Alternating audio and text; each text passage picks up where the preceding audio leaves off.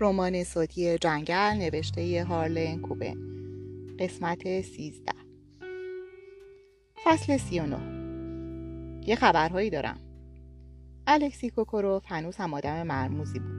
اواخر دهه هشتاد درست قبل از اینکه دیوار فرو بریزد و مسیر زندگیشان برای همیشه تغییر کند کوکوروف نوکر ساش در شرکت این توریست بود. شاید کمی مزهک به نظر برسد.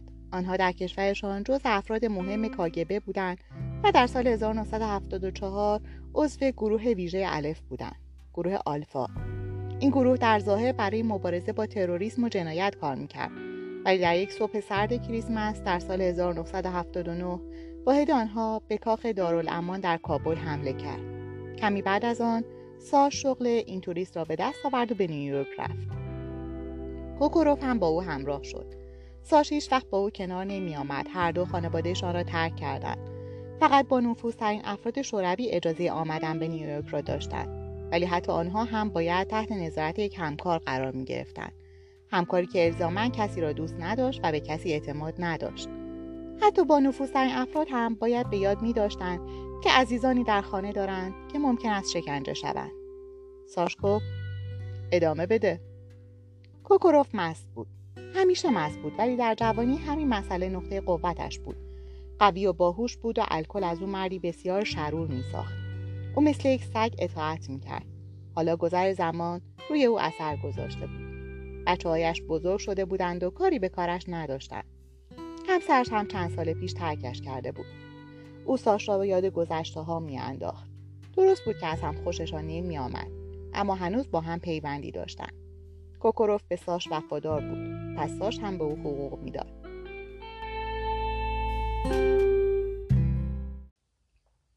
پلیس توی جنگل جسد پیدا کرده. ساش چشمانش را بست. انتظارش را نداشت. با این حال خیلی تعجب نکرد. پاول کوپلند می‌خواست گذشته را بررسی کند. ساش امیدوار بود بتواند جلویش را بگیرد.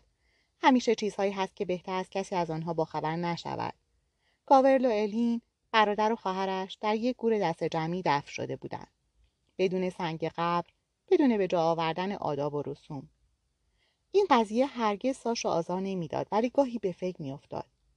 فکر می‌کرد گاور یک روز بلند می شود و انگشت اتهامش را به سمت برادر کوچکش می‌گیرد. برادری که بیش از شست سال پیش یک تکه نان از او دزدیده بود. فقط یک تکه بود. ساش می‌دانست چیز زیادی نبوده است. این مسئله چیزی را عوض نکرده بود. با این حال هنوز به کارش فکر می‌کرد. آن تکه نان. هر روز صبح به آن فکر می‌کرد. این موضوع هم همینطور بود. مرده ها دنبال انتقام بودن. ساش پرسید از کجا فهمیدی؟ بعد از ملاقات با پاول من شروع به دیدن اخبار محلی کردم. توی اینترنت گشتم و اونجا گزارش این خبر رو دیدم. ساش لبخند زد. دوز شرور و پیر کاگبه داشتن برای جمعآوری اطلاعات از اینترنت آمریکایی ها استفاده می‌کردن. کنایه آمیز بود. کوکوروف پرسید چیکار کنیم چیکار کنیم آره باید چیکار کنیم هیچی الکسی این موضوع مربوط به خیلی وقت پیشه. توی قانون این کشور برای پرونده های قتل هیچ محدودیتی وجود نداره. اونها باز هم شروع به تحقیق می‌کنن. و به چی می‌رسن؟ کوکوروف چیزی نگفت. کار ما تموم شده. ما دیگه هیچ آژانس یا کشوری نداریم که ازش محافظت کنیم. سکوت. الکسی چانش را خاراند و به نظر حالش عوض شد. چیه؟ الکسی گفت دل برای اون روزا تنگ شده ساش من فقط دلم برای جوانیم تنگ شده همین. مردم از ما میترسیدن. وقتی از کنارشون رد می‌شدیم تمام تنشون میلرزید این به نظرت خوب بود الکسی؟ لبخندش وحشتناک بود. دندانهایش برای آن دهان زیادی کوچک بودند وقتی میخندی شبیه یک جانور جونده می‌شد قبول کن که خوب بود ما قدرت داشتیم ما مثل خدا بودیم. نه قلدر بودیم ما خدا نبودیم. سرسپرده های مفلوک بودها بودیم. اونها قدرت داشتن. ما از اونها میترسیدیم پس بقیه آدم ها رو میترسوندیم. اینطوری حس می‌کردیم آدم های بزرگی هستیم با ترسوندن افراد ضعیف.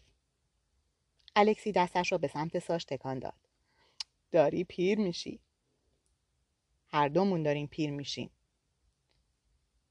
من دوست ندارم دوباره اون ماجرا بیفته سر زبونا. تو از برگشتن پاول هم خوشت نمیومد چون یاد پدر بزرگش میافتی نه؟ نه. مردی که تو دستگیرش کردی اون پیرمرد و پیرزن بیچاره.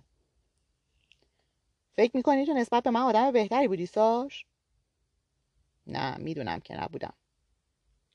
دست من نبود. خودت هم می‌دونی گزارششون رو دادم. ما هم اقدام کردیم. دقیقا. بوتها به دستور دادن اون کار رو بکنی پس تو هم کردی. هنوزم اسم می‌کنی مرد بزرگی هستی؟ اینطور نبود. دقیقا همینطور بود. تو هم بودی همین کار رو می‌کردی؟ آره منم بودم همین کار رو می‌کردم. ما داشتیم به یه هدف بزرگتر کمک می‌کردیم. واقعا باورت شده بود الکسی؟ آره هنوز هم باور دارم. هنوز هم به درستی یا غلط بودن کارمون فکر می‌کنم. وقتی خطراتی رو می‌بینم که به خاطر آزادی ایجاد شدن هنوزم میرم تو فکر. ولی من باور ندارم. ما فقط یه مش ارازل بودیم. سکوت. کوکوروف گفت خب حالا چی میشه؟ حالا که جسد رو پیدا کردن.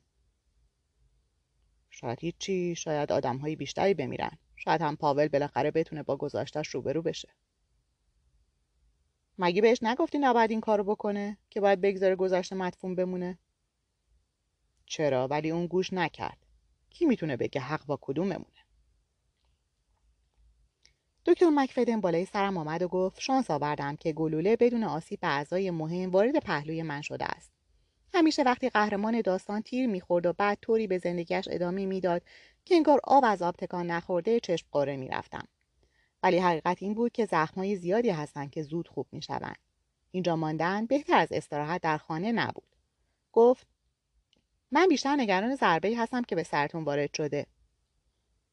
ولی می‌تونم برم خونه؟ یکم بخوابین باشه.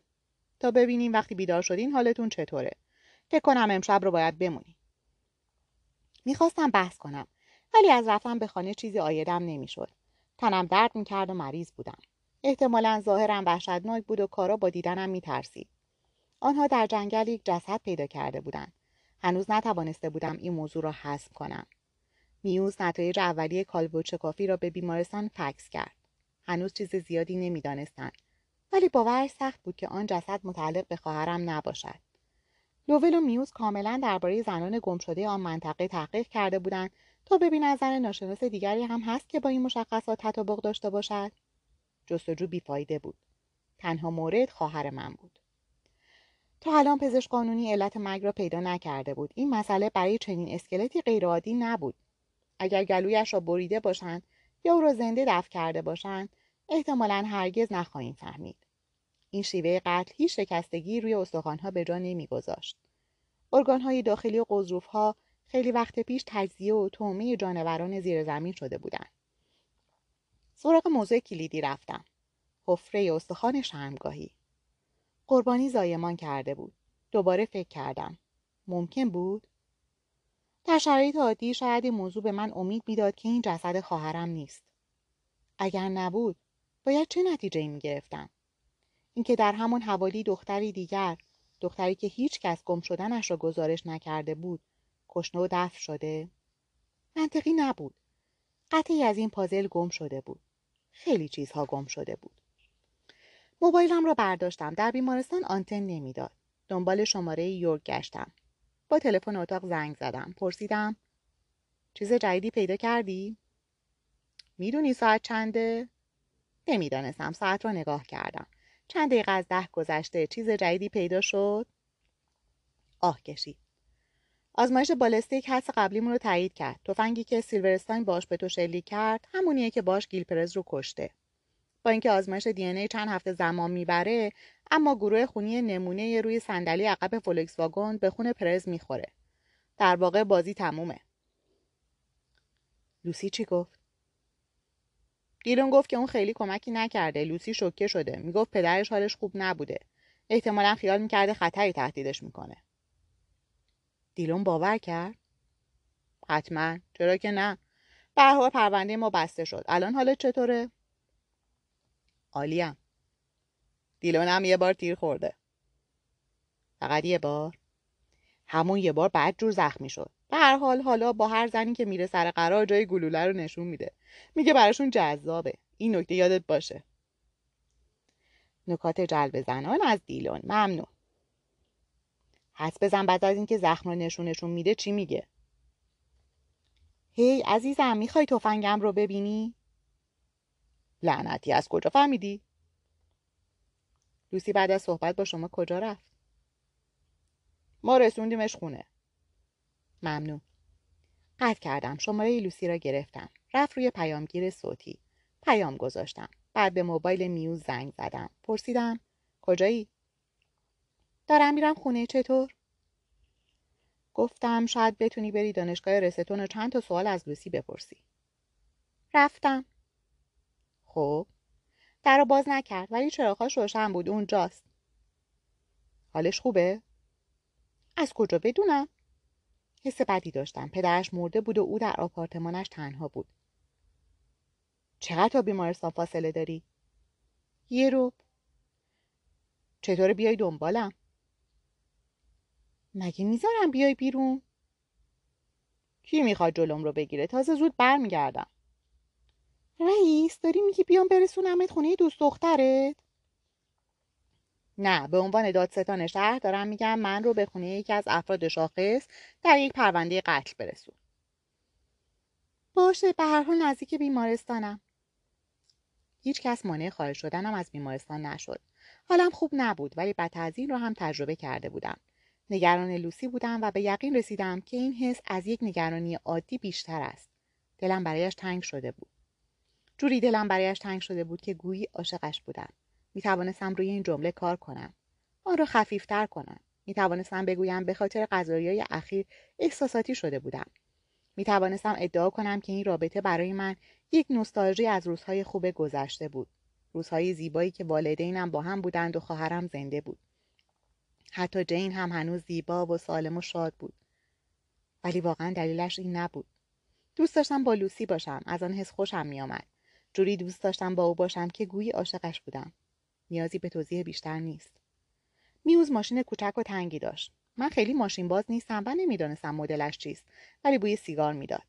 به احتمال زیاد متوجه حالت چهرم شد. چون گفت مادرم سیگار می‌کشه. آهان با من زندگی می‌کنه موقتا. تا اینکه شوهر پنجمش رو پیدا کنه. هی بهش میگم تو ماشین من سیگار نکشه. اون هم نشنیده می‌گیره. نه نه. فکر کنم حرف من باعث میشه بیشتر بکشه. مثل آپارتمانم. از سر کار که میرم خونه وقتی در باز می‌کنم سرفم می‌گیره. کاش تونتر می‌رفت. پرسید. فردا برای دادگاه حالت خوب میشه؟ فکر کنم آره. قاضی پیرس می‌خواد توی اتاق خودش با تیمهای وکالت ملاقات کنه. می‌دونی چرا؟ نه. ساعت چند؟ دقیقا نه صبح. میرم. می‌خوای بیام دنبالت؟ آره. می‌تونم از ماشینای شرکت استفاده کنم؟ ما برای شرکت کار نمی کنیم برای شهر کار می‌کنیم. پس میشه با ماشین اداری بیام؟ شاید. ای بل کمی بعد گفت. بابت خواهرت متاسفم. چیزی نگفتم. هنوز نمی‌توانستم واکنش نشان دهم. شاید منتظر بودم هویتش تعیین شود. یا شاید 20 سال عزاداری کرده بودم و حالا دیگر چیزی باقی نمانده بود. یا شاید به احتمال زیاد داشتم احساساتم را مخفی می کردم. حالا دو نفر دیگر مرده بودند.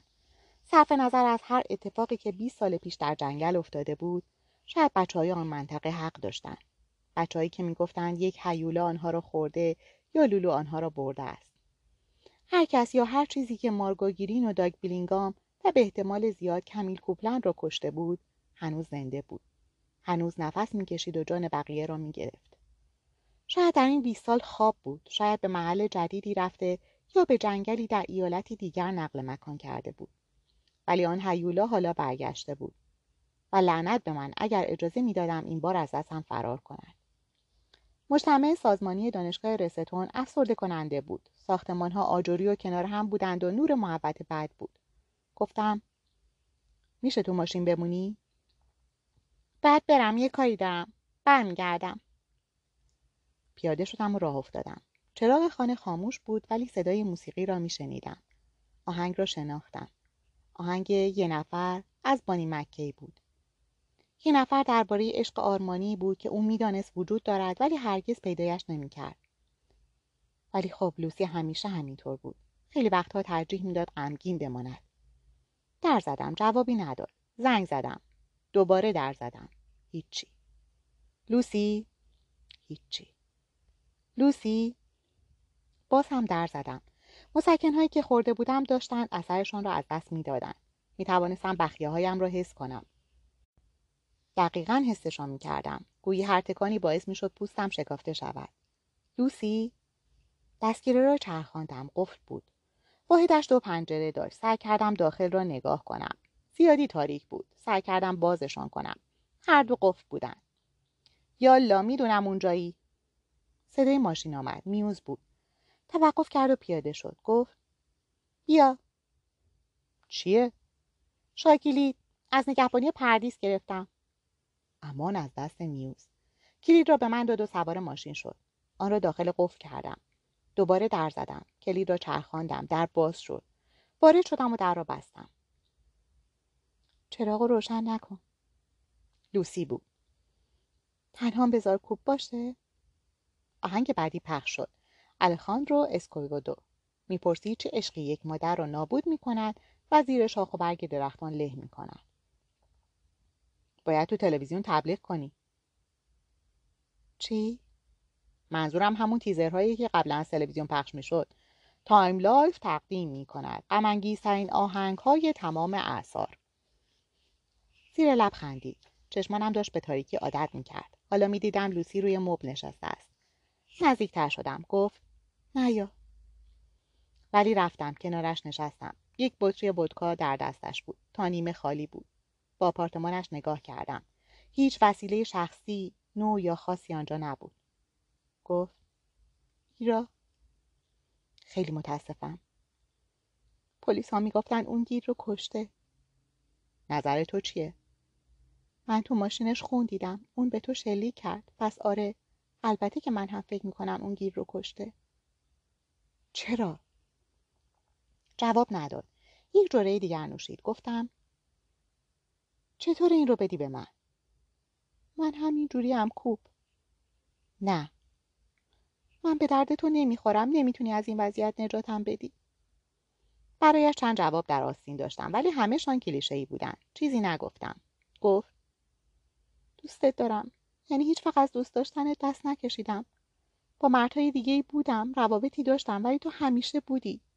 با ما توی اتاق بودی. احمقانه است. ما اون موقع بچه بودیم ولی همینه که هست. می‌فهمم. اونها فکر می‌کنن شاید ایرا مارگو و داگ رو کشته. تو چه فکری می‌کنی؟ اون فقط می‌خواست این قضیه تموم بشه می‌فهمی؟ خیلی دردناک بود. اون ماجرا خیلی چیزها رو نابود کرد. بعد وقتی گیل رو دیده حتما حس کرده روحش برگشته تا اذیتش کنه. دوباره گفتم متاسفم. برو خونه کوب. ترجیح میدم بمونم. دست تو نیست اینجا خونه منه. پاشو برو خونه خودت. جرعه طولانی دیگری نوشید. دوست ندارم اینجوری بلت کنم. خندی چیه؟ فکر می‌کنی اولین بارمه؟ نگاهم کرد. می‌خواست بحث کنم. این کار را نکردم. به این وضع عادت دارم. تو تاریکی میشینم ودکا می‌خورم و این آهنگای لعنتی رو پخش می‌کنم. خیلی زود یا خوابم می‌بره یا بیهوش میشم یا هرچی بعد فرداش حتی خمار هم نمیشم. می‌خوام بمونم. من نمی‌خوام. به خاطر تو نیست به خاطر خودمه. می‌خوام کنارت باشم مخصوصا امشب. من نمی‌خوام اینطور باشه اینطوری فقط اوضاع بدتر میشه. ولی خواهش می‌کنم. التماس کرد. خواهش می‌کنم تنها بذار. می‌تونیم فردا دوباره شروع کنیم. فصل چهل. دکتر تارا اونیل به ندرت بیش از چهار پنج ساعت در شب میخوابید. انگار به خواب نیاز نداشت. به محض اینکه آفتاب درآمد به راه افتاد و ساعت شش صبح به جنگل رسید. او عاشق این جنگل بود. در واقع عاشق تمام جنگل ها بود. او برای اخذ مدرک لیسانس و دکترایش به شهر رفته بود. دانشگاه پنسیلوانیا در فیلادلفیا. مردم فکر می‌کردند که او عاشق آنجاست. می‌گفتند تو دختر دوست داشتنی هستی و این شهر سرشار از زندگی است. جمعیت زیادی دارد و اتفاقات جالبی در آن رخ می‌دهد. ولی در سالهایی که در فیلادلفیا بود هر آخر هفته به خانه برمیگشت. نهایتا رشته پزشک قانونی را انتخاب کرد و در شهر ویلکسبری به عنوان پاتولوژیست مشغول شد و توانست درآمد خوبی داشته باشد. خیلی به فلسفه زندگی فکر می‌کرد و دست آخر مسیری را انتخاب کرد که بعد از خواندن مصاحبه یکی از ستاره های موسیقی اریک کلپتون به آن پی برده بود. او گفته بود خیلی با آدمها علاقه ای ندارد. اونیل هم همینطور بود. شاید عجیب به نظر برسد ولی اکثر اوقات تنهایی را ترجیح می‌داد. دوست داشت بدون هیچ دغدغهای فقط کتاب بخواند و فیلم ببیند. حوصله مردها را نداشت. خوششیفتگی و ضعف شخصیتشان اعصابش را خرد می‌کرد. او در زندگی به کسی نیاز نداشت. اینجا در چنین جنگلی از همیشه خوشحالتر بود. اونیل جعب ابزارش را آورد. از بین تمام ابزارهای مدرن و با کلاسی که داشت ساده ترین ابزار بیشتر به کارش می آمد. یک علک. تقریبا شبیه همون وسیله‌ای که در آشپزخانهاش داشت. آن را برداشت و شروع به برزی زمین کرد. با علک می‌شد دندان و استخوانهای ریز را پیدا کرد. کار سختی بود. شبیه تحقیق باستانشناسی بود که در سال آخر دبیرستان انجام داده بود. او دوره کارآموزیاش را در بدلندز داکوتای جنوبی گذرانده بود منطقه‌ای که با نام Big Pig Dig شناخته می شود. یک گنجینه باستانشناسی در آنجا پیدا شده که در واقع یک خوک باستانی بسیار بزرگ است. او با فسیل های باستانی هم کار کرده بود. تجربه فوق‌العاده ای بود. داشت با نهایت شکیبایی کارش را انجام می‌داد کاری که برای اکثر مردم به شدت خسته کننده بود ولی تارا اونیل بالاخره موفق شد بعد از یک ساعت کار تک استخوان کوچکی پیدا کرد. نبضش تند شد. انتظار چنین چیزی را داشت. بعد از آزمایش های اشعه ایکس روی مراحل تشکیل استخوان فهمیده بود که احتمالش هست. ولی خب یافتن این قطعه گم شده. اوه خدایا! این را بلند گفت. کلماتش در سکوت جنگل پیچید. باورش نمی‌شد ولی مدرک همانجا بود. درست در کف دستش. این استخوان لامی بود. در واقع نصف آن بود. به شدت آهکی و ترد شده بود تارا به جستجو ادامه داد تا جایی که می‌توانست سریع میگشت این بار خیلی طول نکشید پنج دقیقه بعد نیمه دیگر را هم پیدا کرد دو تکه را بلند کرد حتی بعد از این همه سال قطعات استخوان هنوز مثل یک پازل کنار هم قرار می گرفتن. لبخندی پیروزمندانه روی چهره تاراونیل نشست.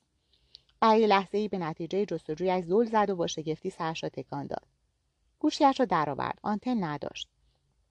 با عجله دو کیلومتر از مسیر را برای پیدا کردن آنتن برگشت. بعد شماره کلانتر لول را گرفت. کلانتر با دومی زنگ گوشی را برداشت. توی دکتر؟ آره. کجایی؟ محل کشف جسد؟ به نظر هیجان زده ای؟ آره. خب چی شده؟ تو خاک یه چیزی پیدا کردم.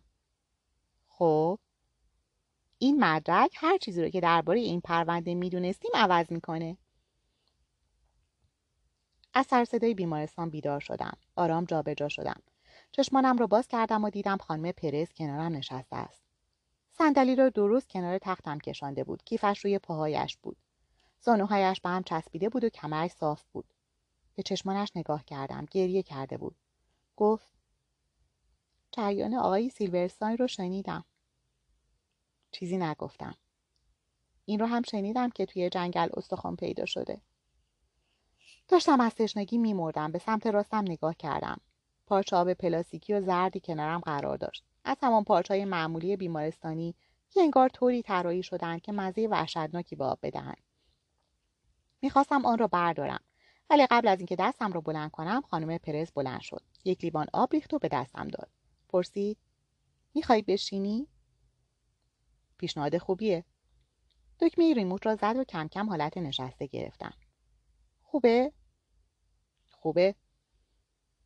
نشست. گفت تو نمی‌خوای از این ماجرا دست بکشی؟ زحمت جواب دادم به خودم ندادم. میگن آقای سیلورستان گیل من رو کشته. فکر می‌کنی همینطوره؟ گیل من. پس دیگر وانمود نمی‌کرد. دیگر پشت یک دروغ یا دخترش قایم نمی‌شد. دیگر داستانسازی نمی‌کرد. آره. گاهی فکر می‌کنم گیل واقعا همون شب توی اون جنگل مرده. قرار بود همینطور بشه. انگار بعد از اون قضیه چند سال از عمرش رو قرض گرفت. وقتی اون روز پلیس بهم زنگ زد از قبل می‌دونستم. منظورم اینه که انتظارش رو داشتم. یه قسمتی از وجود گیل هیچ وقت از اون جنگل فرار نکرد. بهم بگو چی شد. فکر می‌کردم می‌دونم تمام این سالها ولی شاید هیچ وقت حقیقت رو نفهمیدم. شاید گیل بهم دروغ گفت. بهم بگو چی می‌دونی؟ اون تابستون تو هم توی اردوگاه بودی. گیل من رو میشناختی. بله. اون دختره رو هم میشناختی مارگو گیرین. گفتم که میشناختم. گیل عاشقش شد. ما خانواده فقیری بودیم که توی یکی از محله های فقیرنشین ایرونگتون زندگی می‌کردیم. آقای سیلورستان یه برنامه ای داشت که بچه های کارگرها می‌تونستن تو شرکت کنن. من توی قسمت رخشویی کار می‌کردم. خودت که می‌دونی. می‌دانستم. من خیلی از مادرت خوشم میومد اون خیلی باهوش بود. خیلی با هم حرف می‌زدیم. درباره همه چیز درباره کتابها درباره زندگی درباره مشکلاتمون. ناتاشا از اونهایی بود که از سن و سالش خیلی بیشتر می‌فهمید. اون خیلی زیبا بود. ولی این زیبایی شکننده بود. می‌فهمی؟ فکر کنم بله. به حال گیل بد روی عاشق مارگو گیرین شد. بعد بهش حق داد. اون 18 سالش بود. به چشم اون مارگو شبیه مدل های روی جلد مجله ها بود. مردها همینطورن. شهوت روی تصمیم هاشون تاثیر می‌ذاره. گیل من هم استثنا نبود ولی مارگو قلبش رو شکست چیز عجیبی نیست. گیل بر چند هفته رنج می‌کشید و بعد فراموش می‌کرد. احتمالا قصد داشت همین کار رو هم بکنه. ادامه نداد. بعدش چی شد؟ بین استوبنس. اون چی؟ اون هی تو گوش گیل میخون می‌گفت که نباید بذاره مارگو قصر در بره. بهش می‌گفت مرد باش. می‌گفت مارگو مسخرت می‌کنه تو هم باید اذیتش کنی. بین استوبنس تو گوشش زمزمه می‌کرد. یه مدت بعد نمی‌دونم چند وقت گیل قبول کرد. صورتم رو جمع کردم. قبول کرد که گلوش رو ببرم نه ولی مارگو همه جای کمپ نازشفه میومد یادت آره؟ این چنین حرفی زد. اون جذاب بود. بچه زیادی بودن که می‌خواستن مارگو رو تنبیه کنن. مثل پسر من. داگ بیلینگا من بود. شاید خواهر تو هم بود. یکی از پرستارها در رو باز کرد. گفتم الان نه. انتظار نداشتم قبول کند ولی به احتمال زیاد چیزی در صدایم رویش تاثیر گذاشت. برگشت و در را بست. خانم پرس سرش را پایین انداخت. به کیفش زول زد. گویی میترسید کسی آن را بدزدد. این نقشه را خیلی با دقت کشید. گیل اینطور می‌گفت. قرار بود مارگو رو به جنگل بکشونن. قرار بود فقط یه شوخی باشه. خواهرت هم توی این کار کمک کرد. اون به مارگو گفت که می‌خوام برن چند تا پسر خوشتیپ رو ببینم. گیلی ماست روی صورتش گذاشت و مارگو رو گرفت و دست و پاش رو بست. قرار بود همینجا تموم بشه. فقط می‌خواستم برای چند دقیقه اونجا ولش کنن. مارگو یا خودش رو از شهر تناپا خلاص می‌کرد یا اونها برمیگشتن و بازش می‌کردن. احمقانه بود خیلی بچه بازی بود ولی خب این مسائل پیش میاد. همینطور هم بود. آن زمان اردوگاه پر از این شوخی ها بود. یادم است یک باری که از بچه ها رو گرفتیم و تختش رو به جنگل بردیم. صبح روز بعد وسط درختها بیدار شد و وحشت کرد. عادت داشتیم جلوی چشم کمپرهایی که خواب بودن چراغ قوه بگیریم و صدای قطار درآوریم و آنها را تکان دهیم و فریاد بزنیم. از روی ریل برو کنار. آن بیچاره خودشون را از تخت میانداختن پایین. یادم است دو بچه قلدر در اردوگاه بودند که به بچه های دیگر می‌گفتند قورباغه. یک شب دیر وقت وقتی هر دو در خواب عمیق بودند یکیشان را بلند کردیم لباسهایش را درآوردیم و او را در تخت دوستش گذاشتیم. صبح کمپرهای دیگر آنها را برهنه توی یک تخت دیدند به این ترتیب بازی تمام شد. بستن دست و پای یک دختر افادهی و گذاشتنش در جنگل برای مدتی کوتاه مرا متعجب نمی‌کرد. خانم پرز گفت بعد یه چیزی شد که قرار نبود بشه. منتظر شدم. اشک از چشمان خانم پرز جاری شد. از کیفش یک دستمال بیرون کشید. اشکهایی را که جاری شده بودند پاک کرد و در برابر آنهایی که می‌خواستند جاری شوند مقاومت کرد. بین استوبنس یه چاقو با خودش داشت. فکر کنم با این حرف کمی چشمانم گشاد شد. تقریبا می توانستم صحنه را ببینم. می توانستم آن پنج نفر را با چهرههایی متعجب تصور کنم. مارگو سریع فهمید قضیه چیه. اون هم وارد بازیشون شد. اجازه داد گیل دست و پاش رو ببنده و شروع کرد به مسخره کردن پسرم. بهش گفت که اون بلد نیست چطور با یه خانم رفتار کنه. از همون حرفایی که هزاران سال زنها به مردها میگن. ولی گیل هیچ کاری نکرد. چی کار می‌تونست بکنه؟ ناگهان وین چاقوش رو در آورد. اولش گیل فکر کرد این هم یه قسمت از نمایش ترسوندن مارگوه ولی وین تردید نکرد. به سمت مارگو رفت و سرش رو گوش تا گوش برید.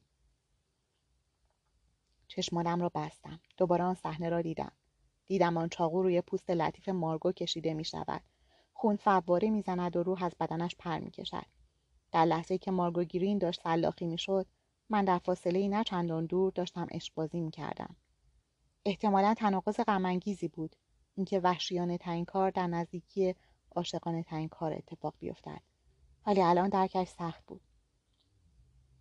هیچکس تکون نخورد. همه خشکشون زد. بعد به این لبخند زد و گفت ممنون که کمکم کردیم اخم کردم.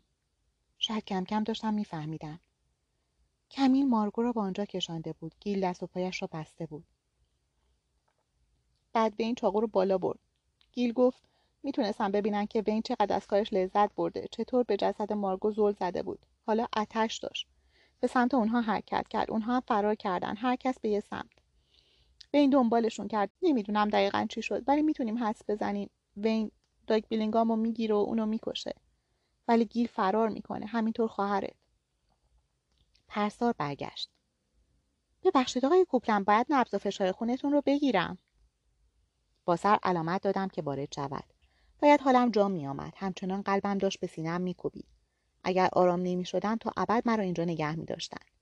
پرسار سریع و در سکوت کارش را انجام داد. خانم پرز به اطراف نگاه می کرد. انگار تازه وارد اتاق شده بود. انگار تازه متوجه شده بود کجا هستیم.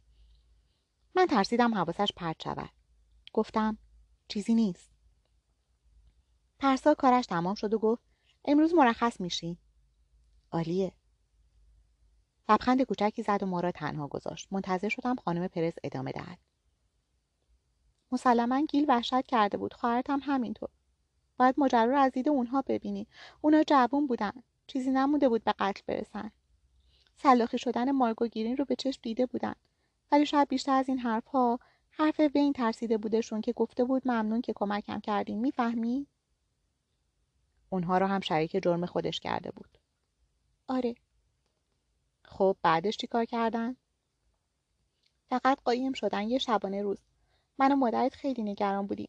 شوهرم توی ایوینگتون توی خونه بود. پدر تو هم توی اردوگاه بود ولی با گروه های جستجو همراه شد. من و مادرت پیش هم بودیم که تلفن زنگ زد. گیل شماره تلفن آشپزخونه رو داشت. سه بار زنگ زد ولی وقتی کسی دیگه جواب می‌داد قطع می‌کرد. بعد یه روز از گم شدنشون گذشته بود که من تلفن رو جواب دادم. گیل گفت چی شده؟ آره.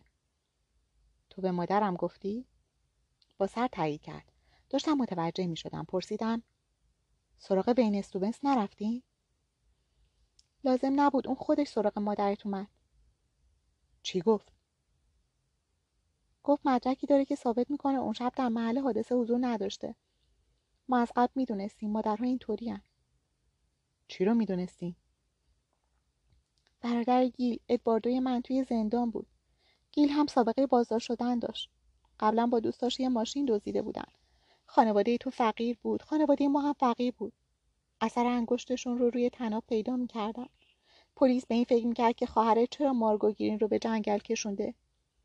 به این از شر شواهدی که علیهش وجود داشت خلاص شده بود. پولدار بود و می‌تونست بهترین وکیل رو استخدام کنه. توی دادستانی آقای کوبلند تو بگو. اگر گیل و کمیل اعتراف می‌کردن کی حرفشون رو باور می‌کرد؟ چشمایم را بستم پس بهشون گفتین مخفی بمونن. آره. کی لباس خونیشون رو توی جنگل گذاشت. من من به دیدن گیل رفتم. هنوز توی جنگل بود. خواهرم رو دیدی؟ نه گیل لباس ها رو بهم داد. یه خرش روی بدن خودش انداخت لباسش رو روی زخم فشار داد. من بهش گفتم قایم بشه تا یه نقشه بکشیم. من و مادرت سعی کردیم یه راهی پیدا کنیم تا قضیه رو درست کنیم. تا پلیس حقیقت رو بفهمه ولی هیچ راهی به ذهنمون نرسید روزها گذشت می‌دونستیم قانون چجوریه حتی اگه باورشون می‌شد گیل هنوز هم شریک جرم بود. همینطور کمیل. چیز دیگری یادم افتاد. شما یه پسر معلول داشتین؟ آره. و برای مراقبت ازش به پول نیاز داشتین. شاید هم می‌خواستین هزینه تحصیل گلندا رو جور کنین نگاهش کردم کی فهمیدین که می‌تونین با دادخواهی دیه بگیرین از اول بهش فکر نکرده بودیم. این بحث بعدا پیش اومد. وقتی که پدر بیلینگام شروع به داد و فریاد کرد که آقای سیلورستان از پسرش محافظت نکرده. و یه فرصت مناسب براتون پیش اومد. روی صندلی جابجا شد. خب آقای سیلورستون بعد ازشون مراقبت می‌کرد. اگه این کارو می‌کرد اونها هرگز به جنگل نمی‌رفتن. اون توی این قضیه بی تقصیر نبود. پس بله من یه فرصت مناسب پیدا کردم. همینطور مادرت. سرم داشت گیج می‌رفت. اصلا دوست نداشتم با این واقعیت جدید روبرو شوم. دارین میگین دارین میگین که والدینم می‌دونستن که خواهرم زنده است؟ والدینت نه. باد سردی به قلبم خورد. نه. چیزی نگفت. اون به پدرم نگفت نه؟ نه. چرا؟ چون از پدرت متنفر بود. بی حرکت ماندم. به دعواها تلخیها و ناسازگاری ها فکر کردم. در این حد؟ چی؟ اینکه آدم از یه نفر متنفر باشه یه مسئله است. ولی یعنی اونقدر از پدرم متنفر بود که بهش نگه دخترش نمرده؟ جوابی نداد. شما با آقای پرز گفتین درسته؟ آره. ولی اون هرگز به پدرم نگفت. جوابی نداد. پدرم عادت داشت به جنگل بره و دنبال کمیل بگرده. سه ماه پیش توی بستر مرگ آخرین خواستش از من این بود که به جستجو ادامه بدم. مادرم در این حد ازش متنفر بود خانم پرس؟ گفت نمی‌دونم. کم کم داشتم میفهمیدم. جواب سوالم مثل قطره های باران روی سرم میریخت. از فرصت استفاده کرد نه؟ خانم پرز جوابی نداد. خواهرم را مخفی کرد. هیچ وقت به کسی چیزی نگفت. حتی حتی به من. منتظر شد تا اینکه پول پرداخت بشه. این نقشش بود. به محض اینکه پرداخت شد فرار کرد. به کافی پول برداشت و فرار کرد و با خواهرم ملاقات کرد. این این نقشش بود آره. سوال بعدی از دهانم در رفت. چرا من رو با خودش نبرد؟ خانم پرس فقط نگاهم کرد. به سوالم فکر کردم. چرا؟ بعد متوجه چیزی شدم. اگر من رو می برد پدرم هیچ وقت دست از جستجو نمی کشید با اموساش و تمام دوستای قدیمی کاگبه میافتادن دنبالش. مادرم می‌دونست که پدرم هم احتمالا دیگه عاشقش نیست و دنبالش نمیره. از طرفی هم فکر می‌کرد خواهرم مرده. پس از اون نظر هم مشکلی نبود. ولی مادرم می‌دونست که پدرم هیچ وقت من رو رها نمی‌کنه. یاد حرف اموساش افتادم درباره بازگشت مادرم به روسیه. یعنی هر دوشان آنجا بودن؟ هر دو الان آنجا بودن؟ این منطقی بود. گیل اسمش رو عوض کرد و شروع کرد به سفر کردن. وضعیت زندگیش اصلا جالب نبود. وقتی اون کارگاه خصوصی اومدن خونمون و تحقیقاتشون رو شروع کردن خبردار شد. می‌خواست از این قضیه هم یه پولی به جیب بزنه. عجیب بود. اون تو رو هم سرزنش می‌کرد. من؟ تو اون شب سر پست نگهبانیت نموندی. چیزی نگفتم. اون همیشه تو رو سرزنش می‌کرد. فکر شاید وقت خوبی برای انتقام باشه. این موضوع هم اضافه شد. کاملا با حرف رویاسینگ مطابقت داشت. خانم پرز ایستاد. فقط همینا رو می‌دونم. خانم پرز نگاهم کرد. خواهرم حامله بود؟ نمی‌دونم. شما اصلا اون رو دیدین؟ ببخشید. کمیل گیل بهتون گفت زنده است. مادرم هم گفت زنده است. ولی اصلا خودتون دیدینش؟ نه من هیچ وقت خواهرتون ندیدم. فصل چهل و یک. نمی‌دانستم چه فکری کنم. تقریبا دیگر زمانی هم نداشتم. پنج دقیقه بعد از رفتن خانم پرز میوز آمد. باید بری دادگاه. از بیمارستان خارج شدیم. در دفترم یک کت اضافی داشتم. آن را پوشیدم و به سمت اتاق قاضی پیرس رفتم. فلر هیکوری و مارت پابین زودتر از من رسیده بودند. قضیه دیشب مرا شنیده بودند. اگر هم برایشان مهم بود امروز چیزی بروز نمی‌دادند. قاضی گفت آقایون امیدوارم بتونیم راهی برای مخدوم شدن این پرونده پیدا کنیم. من حوصله نداشتم. قضیه اینه؟ بله. به قاضی نگاه کردم. او هم متقابلا به من نگاه کرد. منطقی بود. اگر سعی کرده بودند با جستجو در گذشته من به من فشار وارد کنند امکان داشت همین کار را با قاضی هم بکنند. گفتم ما اهل معامله کردن نیستیم. ایستادم. قاضی پیرس گفت بنشینین آقای کوپلن شاید مدرک دیویدی شما مشکل داشته باشه. ممکنه مجبور بشم حذفش کنم. به سمت در رفتم. آقای کوپلن؟ من نمیمونم. تصمیم خودمه جناب قاضی شما کار خودتون رو کردین و بهشون بگین تقصیر من بود. فلهریکوری اخ کرد. درباره چی حرف می‌زنی؟ جواب ندادم. دستگیره در رو گرفتم. بنشینین آقای کوپلن این کارتون اهانت به دادگاه محسوب میشه. چون نمی‌خوام معامله کنم؟ چرخیدم و به آرنولد پیرس نگاه کردم. لب پایینش میلرزید مارت پابین گفت یکی به من توضیح میده اینجا چه خبره؟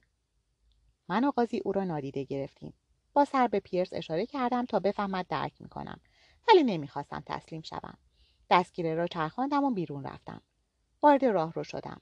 پهلوی زخمیم درد می‌کرد. سرم داشت میترکید می‌خواستم بنشینم و گریه کنم.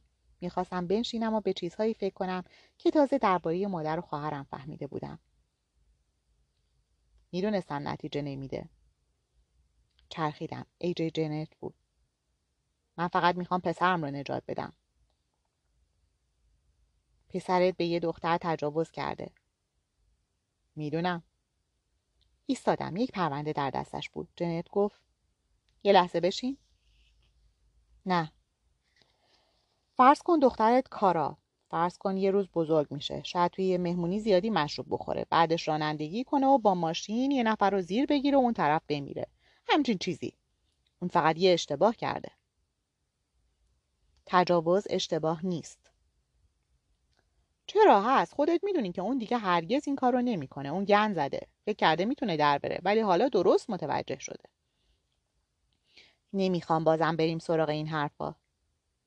می‌دونم ولی هممون رازهایی داریم هممون اشتباه می‌کنیم مرتکب جرم میشیم و خیلی کارهای دیگه. فقط بعضیا بهتر از بقیه این رازها رو دفن می‌کنن. چیزی نگفتم. جنت گفت من هیچ وقت سراغ بچت نرفتم. سراغ خودت رفتم. سراغ گذشته ای تو رفتم. حتی سراغ با جناقت هم رفتم. ولی هیچ وقت نزدیک بچت نشدم. این محدوده شخصی من بود. چقدر با وجدانی؟ خب از قاضی پیرس چی داری؟ مهم نیست. حق داشت لازم نبود بدانم. چیکار کنم تا به پسرم کمک کنم آقای کوپلند این تیریه که دیگه رها شده. واقعا این حرف خودت رو باور می‌کنی؟ فکر می‌کنی زندگی براش تموم شده؟ پسرت نهایتا 5 سال حبس می‌خوره. کارهایی که توی زندان و موقع آزادی می‌کنه نشون میده مسیر زندگیش به چه سمتی میره. ایج جنت پاکت را بالا گرفت. نمی‌دونم با این چی کار کنم. چیزی نگفتم. یه مرد حاضر هر کاری برای محافظت از بچهاش انجام بده مثل من مثل پدرت. پدرم؟ پدرت عضو کاگبه بود می‌دونستی؟ من واسه این حرفا وقت ندارم. این خلاصه از پروندهش به انگلیسی ترجمه شده. نیازی به خوندنش ندارم. فکر کنم باید بخونیش آقای کوپلن. دستش رو دراز کرد. پاکت رو نگرفتم. گفت اگه می‌خوای ببینی یه پدر تا کجا پیش میره تا زندگی بهتری برای بچهاش درست کنه باید این رو بخونی. شاید اون موقع بتونی من رو درک کنی. نمی‌خوام تو رو درک کنم. ایجی جنر فقط دستش رو دراز کرد. بالاخره پاکت رو گرفتم. بدون هیچ حرفی رفت. به دفترم برگشتم و در را بستم. پشت میز نشستم و پوشه را باز کردم. اولین صفحه رو خواندم. چیز عجیبی نبود. بعد سراغ صفحه دوم رفتم. احساس کردم کلمات دارن سینم را میشکافند و درد عمیقی در سراسر وجودم حس می‌کردم. میوز بدون در زدن وارد شد. اسکلتی که توی اردوگاه پیدا شده مال خواهرت نیست؟ نتوانستم حرف بزنم. ببین این دکتر اونیل یه چیزی به اسم استخوان لامی پیدا کرده. فکر کنم مال گلو باشه. شبیه نعل اسبه به هر حال از وسط دو نصف شده یعنی قربانی احتمالا خفه شده. ولی ببین استخوان لامی آدم های جوون انقدر شکننده نیست. فکر کنم بیشتر مثل یه غضروفه پس اونیل باز هم با اشعه ایکس آزمایش های تشکیل استخوان رو انجام داد. خلاصه به احتمال زیاد این اسکلت متعلق به یه زن چهل تا پنجاه سال است. چیزی نگفتم فقط به صفحه مقابلم زل زدم. متوجه نمیشه این خواهرت نیست. چشمانم را بستم. قلبم خیلی سنگین بود. کوب. می‌دونم. چی رو؟ اون خواهرم نیست مادرمه. فصل چهل و دو. ساش از دیدنم تعجب نکرد. تو می‌دونستی نه؟ داشت با تلفن حرف می‌زد. دستش را روی دهانه گوشی گذاشت. بشین پاول. جواب سوالم رو بده. تماسش تمام شد و گوشی را سر جایش گذاشت. بعد به پاکتی که در دستم بود اشاره کرد. اون چیه؟ خلاصه از پرونده کاگبه پدرم. شانههایش افتاد. نمیشه هرچی اون تو نوشته رو باور کنی. این حرف را همینطوری زد. انگار داشت از روی یک برگه آن را می‌خواند. سعی کردم لرزش صدایم را کنترل کنم. توی صفحه دو نوشته پدرم چی کار کرده؟ ساش فقط نگاهم کرد. اون بوده که مامان بزرگ و بابا بزرگم رو لو داده نه؟ اون کسی که بهشون خیانت کرد پدرم بود. ساش باز هم حرفی نزد. جواب بده لعنتی. تو نمی‌فهمی. پدر خودم پدر بزرگ و مادر بزرگم رو لو داد. آره یا نه؟ آره. ساکت شدم. پدرت متهم شده بود که یه مأموریت رو خراب کرده. نمی‌دونم واقعا این کارو کرده بود یا نه. فرقی هم نداشت. دولت پدرت رو می‌خواست. بهت گفتم که می‌تونستن چه فشاری با آدم وارد کنن. می‌تونستن کل خانوادهتون رو نابود کنن. پس پدر بزرگ و مادر بزرگم رو فروخت تا خودش رو نجات بده. دولت در هر صورت اونها رو می‌گرفت. ولی آره ولادیمیر تصمیم گرفت به جای والدین همسرش بچه های خودش رو نجات بده. فکر نمی‌کرد کار اینقدر به جاهای باریک بکشه. فکر می‌کرد رژیم فقط می‌خواد حساب کار دستشون بیاد. همین. فکر می‌کرد حد اکثر چند هفته نگهشون میدارن. در عوض خانوادهتون یه شانس دوباره به دست می آورد. پدرت یه زندگی بهتر برای بچه ها و نباهاش می ساخت. می‌فهمی؟ نه متاسفم نمی‌فهمم. شاید دلیلش اینه که داری در رفاه و آسایش زندگی می‌کنی. این مزخرفات رو تحویلم نده ساش. آدم اعضای خانواده خودش رو نمیفروشه تو خودت باید بفهمی.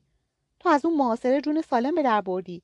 مردم لنینگراد تسلیم نشدن. مهم نبود نازیا چی کار می‌کردن.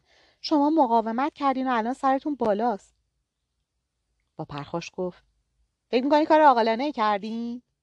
دستانش را مشت کرد.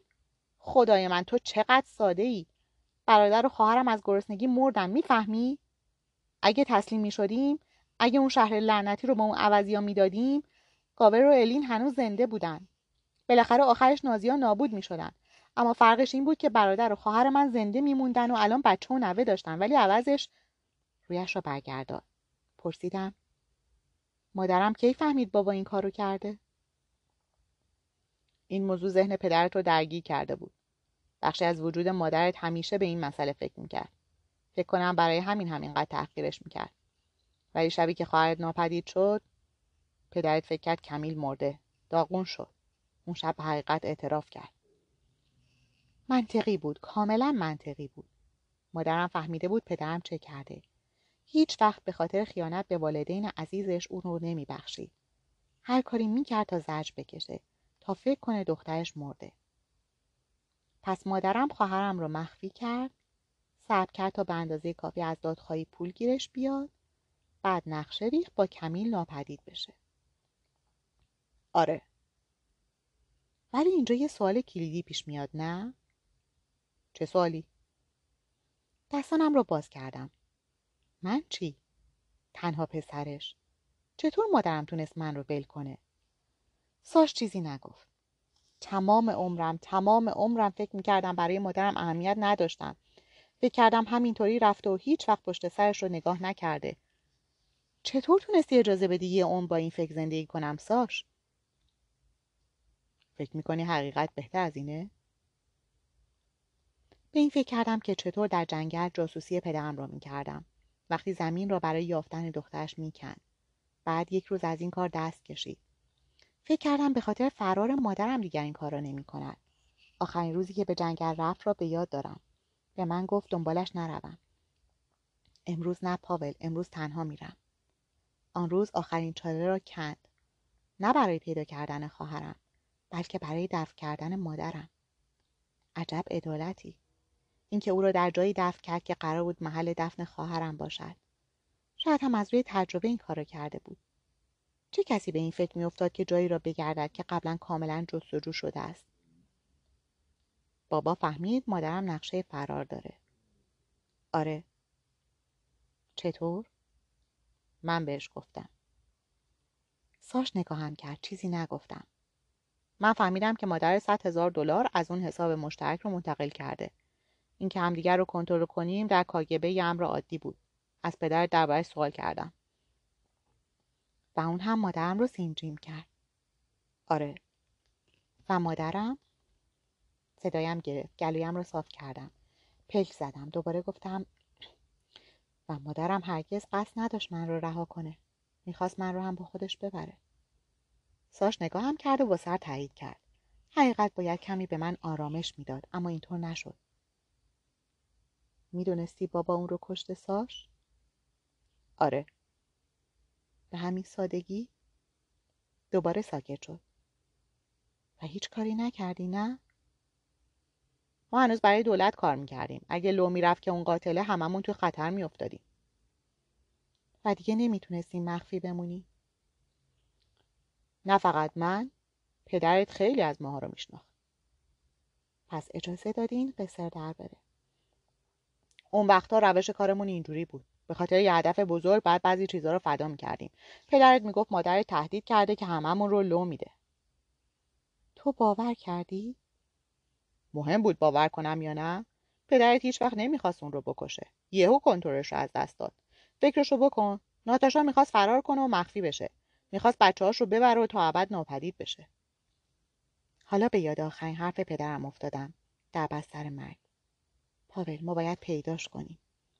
منظورش جسد کمیل بود یا خود کمیل؟ پدرم فهمید خواهرم هنوز زنده است. اینقدر ساده نیست. منظور چی اینقدر ساده نیست؟ فهمید یا نه؟ مادرم بهش گفت. ناتاشا؟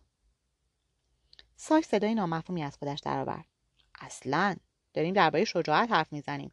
درباره مقاومت در برابر سختی ها مادر حرف نمی‌زد. مهم نبود پدرت چیکارش کنه. حتی اگه خفش می‌کرد؟ ساش چیزی نگفت. پس چطور فهمید بعد از اینکه مادرت رو کش توی دفترچه ها و اسناد و مدارک مادرت یه چیزایی رو پیدا کرد. تماساش رو چک کرد و همه اطلاعاتش رو کنار هم گذاشت و فهمید یا شاید هم فقط شک کرده بود که اون زنده است. پس می‌دونست؟ گفتم که اینقدر هم ساده نیست. اصلا جوری حرف نمی‌زنی که بفهمم ساش. بابا دنبال کمیل گشت؟ ساش چشمانش رو بست و پشت میزش رفت. یه چیزی درباره معاصره لنینگراد گفتی. می‌دونی از اون چی یاد گرفتم؟ اینکه مرگ آخر قصه است. مرده ها خیلی زود از یاد میرن. دفنشون می‌کنیم و بعدش هم فراموششون می‌کنیم. یادم میمونه ساش تو دست از سر مرده ها بر نداشتی و به جستجو ادامه دادی. حالا به کجا رسیدی؟ دو نفر دیگه کشته شدن. فهمیدی که پدر عزیزت مادرت رو کشته. ارزشش رو داشت پاول؟ بستگی داره. به چی؟ به اتفاقی که برای خواهرم افتاده. منتظر شدم. آخرین حرف پدرم در سرم میپیچید. می‌دونستی؟ فکر کردم دارد مرا متهم می‌کند که عذاب وجدان را در چهرهام می‌بیند. ولی اینطور نبود. چه می‌دانستم؟ از سرنوشت واقعی خواهرم خبر داشتم؟ می‌دانستم پدرم چه کار کرده. می‌دانستم مادرم را کشته و در جنگل دفن کرده. چه بلایی سر خواهرم اومد ساش؟ وقتی گفتم اونقدر هم ساده نیست منظورم همین بود. منتظر شدم. باید درک کنی. پدرت هیچ وقت مطمئن نبود. یه سری مدرک پیدا کرد. آره. ولی تنها چیزی که ازش مطمئن بود این بود که مادرت می‌خواسته با پول فرار کنه و تو رو همراه خودش ببره. خب؟ پس از من کمک خواست. ازم خواست که مدارکش رو بررسی کنم و خواهرت رو پیدا کنم. نگاهش کردم. پیدا کردی؟ من بررسی کردم آره. قدمی به سمتم برداشت. وقتی کارم تموم شد به پدرت گفتم که اشتباه کرده. چی؟ به پدرت گفتم که خواهرت همون شب توی جنگل مرده. گیت شدم. واقعا مرده؟ نه پاول اون شب نمرد. حس کردم قلبم لحظه ایستاد و دوباره شروع به تپیدن کرد. تو بهش دروغ گفتی. نمی‌خواستی کمی رو پیدا کنه. چیزی نگفت. حالا چی؟ الان کجاست؟ خواهرت می‌دونست که پدرت چیکار کرده. البته نمی‌تونست اون رو لو بده. هیچ مدرکی علیه پدرت وجود نداشت. هنوز قضیه ناپدید شدن کمیل در جریان بود و البته اون از پدرت میترسید. چطور می‌تونست پیش مردی برگرده که مادرش رو کشته؟ به خانواده پرز و اتهام کلاهبرداریشان فکر کردم. همین موضوع درباره خواهرم هم صدق می‌کرد. حتی قبل از اینکه پدرم را به معادله اضافه کنیم برگشتن به خانه برای کمیل آسان نبود. قلبم دوباره از امید لبریز شد. پس پیداش کردی؟ آره. خب؟ و بهش پول دادم. بهش کمک کردی از دست پدرم مخفی بشه؟ جواب نداد. لازم نبود. پرسیدم الان کجاست؟ طی این سالا ارتباطمون با هم قطع شد. بعد درک کنی کمیل نمی‌خواست به تو آسیبی برسه. فکر کرد تو رو هم ببره ولی عملی نبود. نمی‌دونست تو چقدر پدرتون رو دوست داری. بعدش هم وقتی دید که آدم با نفوذ و موفقی شدی می‌دونست که اگه برگرده این رسوایی به ضرر تو تموم میشه. می‌دونی اگه برمیگشت همه چیز لو می‌رفت و اگه این اتفاق میافتاد کار تو تموم بود. همین الانش هم تموم شده. آره ما الان این رو می‌دونیم. ما. گفت ما. پس کمیل کجاست؟ اون اینجاست پابل اکسیژن اتاق تمام شد. نتوانستم نفس بکشم. سرم رو تکان دادم. یه مدت طول کشید تا بعد از این همه سال بتونم پیداش کنم. ولی پیداش کردم با هم حرف زدیم. اون نمی‌دونست پدرتون مرده. بهش گفتم و این موضوع همه چیز رو عوض کرد. یه لحظه وایسا. تو تو با کمیل حرف زدی؟ بله پاول. نمی‌فهمم. وقتی اومدی تو داشتم تلفنی باش حرف می‌زدم. بدنم یخ زد. دو بلوک اونورتر توی یه هتل اقامت داره. بهش گفتم بیاد اینجا. با آسانسور نگاه کرد. خودشه داره میاد بالا. آرام چرخیدم و به شماره های بالای آسانسور نگاه کردم. صدای زنگ آمد. یک قدم جلو رفتم. باورم نمی‌شد. نکند این هم یک حقه کثیف دیگر باشد. امید دوباره داشت نابودم می‌کرد. آسانسور ایستاد. صدای باز شدن در را شنیدم. به راحتی باز نشد. انگار او هم میترسید مسافرش را به ما نشان دهد. خشکم زد. قلبم تندتر از هر زمان دیگری میتپید. نگاهم روی در ماند. داشت باز می‌شد. حالا 20 سال بعد از ناپدید شدن در جنگل خواهرم کمیل به زندگیم بازگشت. فصل پایانی. یک ماه بعد. لوسی دوست ندارد من به این سفر بروم. درست قبل از اینکه به فرودگاه بروم می‌گوید این ماجرا دیگه تموم شده. قبلا همین رو شنیدم. لازم نیست دوباره باش رو در رو بشی کوب. لازمه. هنوز چند تا از سوال هم بی جواب مونده. لوسی چشمایش را میبندد. چیه؟ این قضیه خیلی عجیب و غریب و پیچیده است. می‌دانم. میترسم بازم یه اتفاق بیفته. درک می‌کنم ولی این کار باید انجام شود. یک ساعت بعد دارم از پنجره هواپیما بیرون را نگاه می‌کنم. طی یک ماه اخیر زندگی با حالت نیمه عادی برگشت. در پرونده جنرت و مورانتس کار بالا گرفت و تا پایان پیچیدگی های عجیبی با خود داشت. خانواده ها پاپس نکشیدند. هرچقدر می توانستند به قاضی آرنولد پیرس فشار وارد کردند تا در نهایت او عقب نشینی کرد. دیویدی را حذف کرد. ادعا کرد که آن را در زمان مناسب ارائه نکردیم. در ظاهر توی دردسر افتاده بودیم. ولی هیئت منصفه متوجه شد. معمولا متوجه می شوند و رأی به گناهکاری متهمین داد. البته فلر و مارت در حال ارائه درخواست تجدید نظر هستند. می‌خواهم قاضی پیرس را تحت پیگرد قانونی قرار دهم ولی می‌دانم که هرگز دستم به او نخواهد رسید. می‌خواهم از ایجه جنت و آژانس انویدی به خاطر اخاذی شکایت کنم. شک دارم دستم به آنها هم برسد. ولی دادخواهی شامیک دارد به خوبی پیش می‌رود. شایعه شده می‌خواهند سریع پرونده را ببندند. قرار است یک قرارداد هفت رقمی رد و بدل شود. امیدوارم آن پول به شامیک برسد. با این وجود وقتی با آینده نگاه می کنم هنوز خوشبختی زیادی برای شامیک متصور نیستم. نمی‌دانم او زندگی پرماجرایی دارد. حس می کنم پول چیزی را عوض نمی کند با جناقم باب با وسیقه آزاد شده است. من در این کار نقش داشتم. به مقامات فدرال گفتم با اینکه درست یادم نمیآید ولی فکر می کنم باب به من گفته بود که به وام نیاز دارد و من هم موافقت کردم. نمی‌دانم تاثیر خواهد داشت یا نه.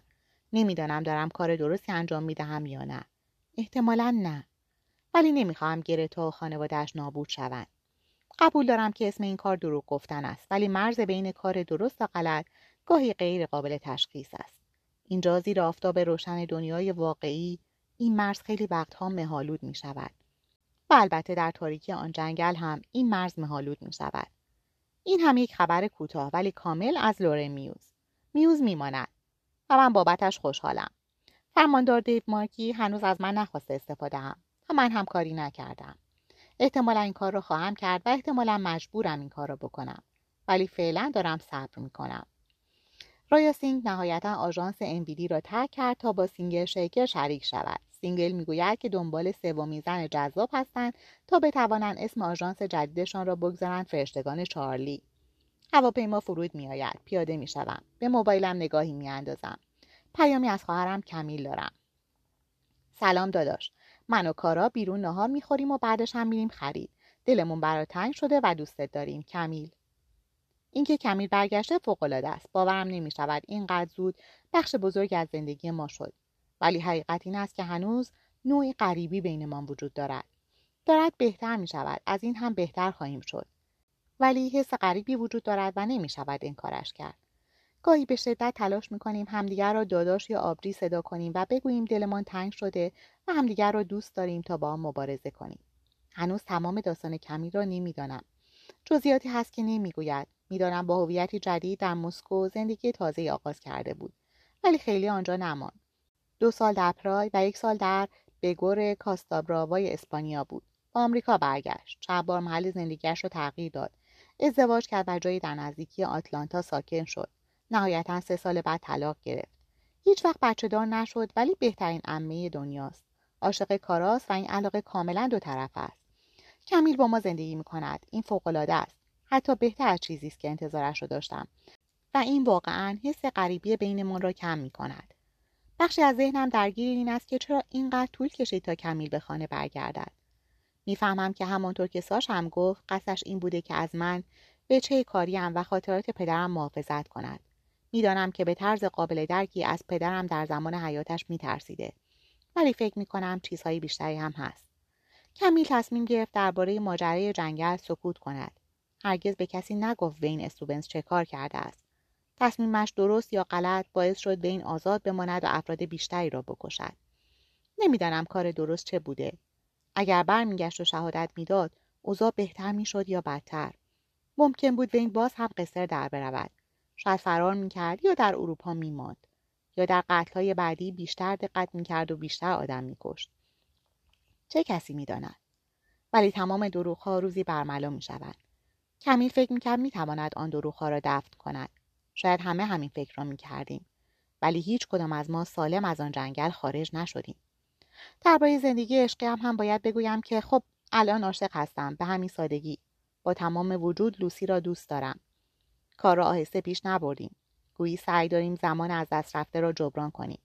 مثل آدم های درمانده و وسواسی داریم به زندگی چنگ می‌زنیم.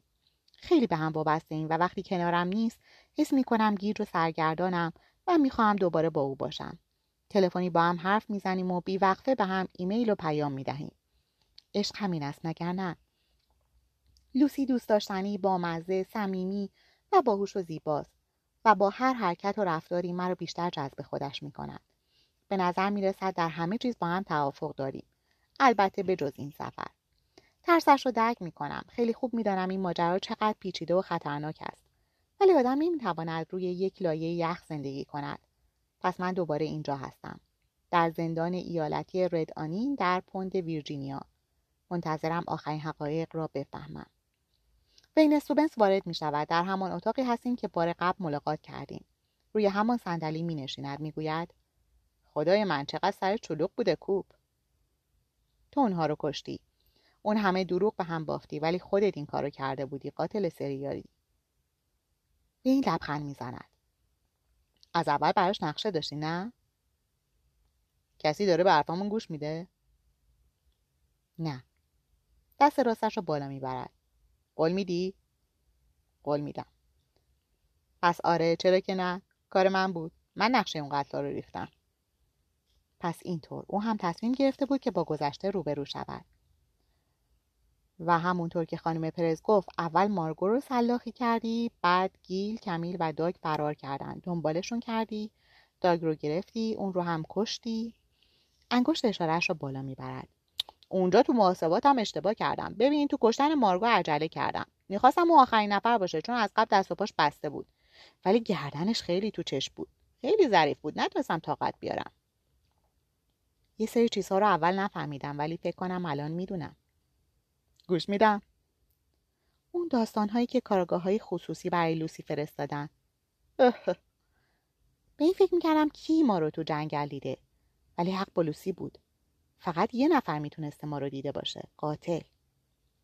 دستانش را باز کرد. تواضع بهم اجازه نمیده حرفی بزنم. تو بودی که اطلاعات اون داستان رو به انویدی دادی. تو منبعشون بودی. دیگه داری خجالتم میدی کوپ دارد از این حرفا لذت می‌برد. می‌پرسم چطور کاری کردی ایرا کمکت کنه؟ امو ایرای عزیز اون هیپی کله پوک؟ آره وین اون خیلی کمک نکرد فقط باید از سر راه هم می‌رفت کنار. می‌دونی؟ شاید تعجب کنی کوپ. ولی ایرا مواد مصرف می‌کرد. ازش عکس و مدرک داشتم. اگه پخش می‌شد اردوگاه با ارزشش نابود می‌شد. همینطور خودش. بیشتر لبخند می‌زند. می‌گویم پس وقتی من و گیل بهش فشار آوردیم که غذایا رو فاش کنه ترسید. همونطور که گفتی اون موقع یه آدم کله پوک بود. حالا خیلی بدتر شده بود. پارانویا مغزش رو از کار انداخته بود. تو که توی زندان بودی. فقط من و گیل می‌تونستیم با بازگشت به گذشته اوضاع رو بدتر کنیم. پس ایرا وحشت کرد. گیل رو ساکت کرد و سعی کرد من رو هم ساکت کنه. این لبخند دیگری می‌زند ولی این بار لبخندش فرق دارد. این حرفی نمی‌زند فقط نیشخند می‌زند. خوشم نمیآید. حرفم را مرور می‌کنم. دلیل لبخندش را نمی‌فهمم. این همچنان لبخند می‌زند. می‌پرسم چیه؟ داری یه چیزی رو جا میندازی کوب صبر می‌کنم ایرا تنها کسی نبود که کمکم کرد می‌دونم گیل هم باد همکاری کرد دست و پای مارگو رو بس خواهرم هم اونجا بود کمکت کرد تا مارگو رو به جنگل بکشونی به این چشمانش را تنگ می کند و انگشت اشاره و شستش را به هم نزدیک می کند. هنوز داری یه چیز خیلی کوچولو رو جا میندازی. یه راز کوچولو موچولو که من تمام این سالا تو دلم نگه داشتم. نفسم را حبس می کنم. فقط لبخند می زند. سکوت را می شکنم. دوباره می پرسم چیه؟ به سمتم خم می شود و زیر لب می گوید تو کوپ. حرفی نمی زنم. داری نقش خودت رو فراموش می‌کنی نقش خودم رو می‌دونم پست نگهبانی رو ترک کردم آره درسته و اگه این کار رو نمی کردی؟ جلوی تو رو می‌گرفتم به این کلمات رو کشیده ادا می کند آره دقیقا منتظر می شدم. دیگر چیزی نمی‌گوید می‌خواستی همین رو بشنوی وین که من تا حدی خودم رو مقصر می‌دونم نه به این سادگی هم نیست پس چی؟ سرش را تکان می دهد. داری یه نکته رو جا میندازی چه نکته ای؟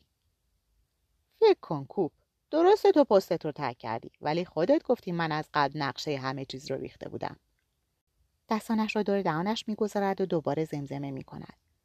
پس جواب بده من از کجا می‌دونستم که اون شب قراره سر پستت نباشی؟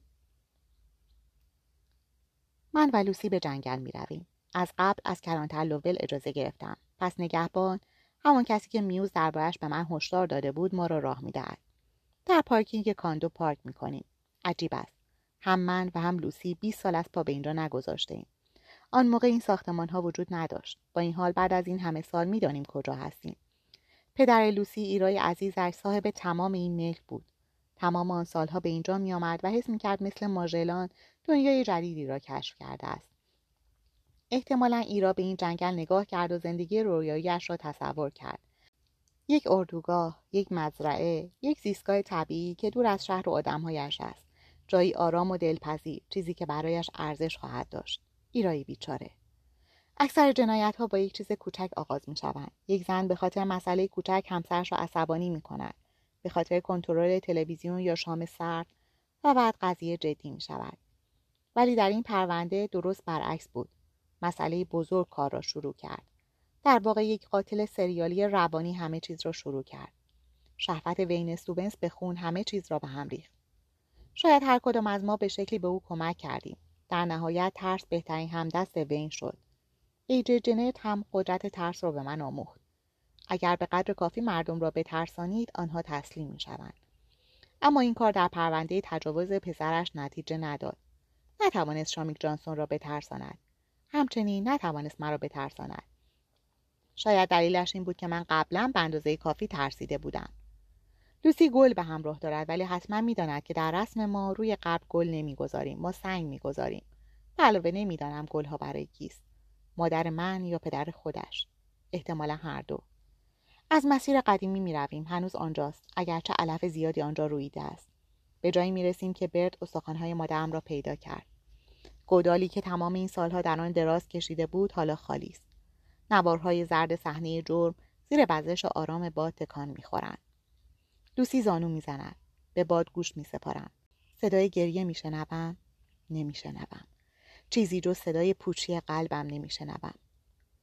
چرا اون شب اومدیم تو جنگل لوسی؟ نگاهم نمی کند. من هیچ وقت بهش فکر نکردم اما بقیه فکر کردن. همه فکر می‌کردن که چطور تونستم انقدر بیمسئولیت باشم.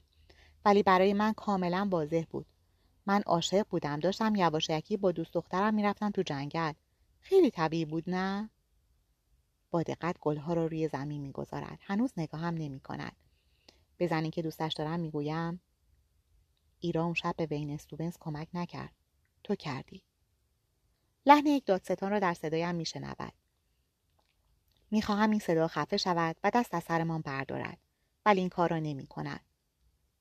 این گفت با دقت نقشه قتلها را ریخته پس از کجا می‌دونست که من قرار سر پستم نباشم چون این وظیفه تو بود که مطمئن بشی من اونجا نباشم.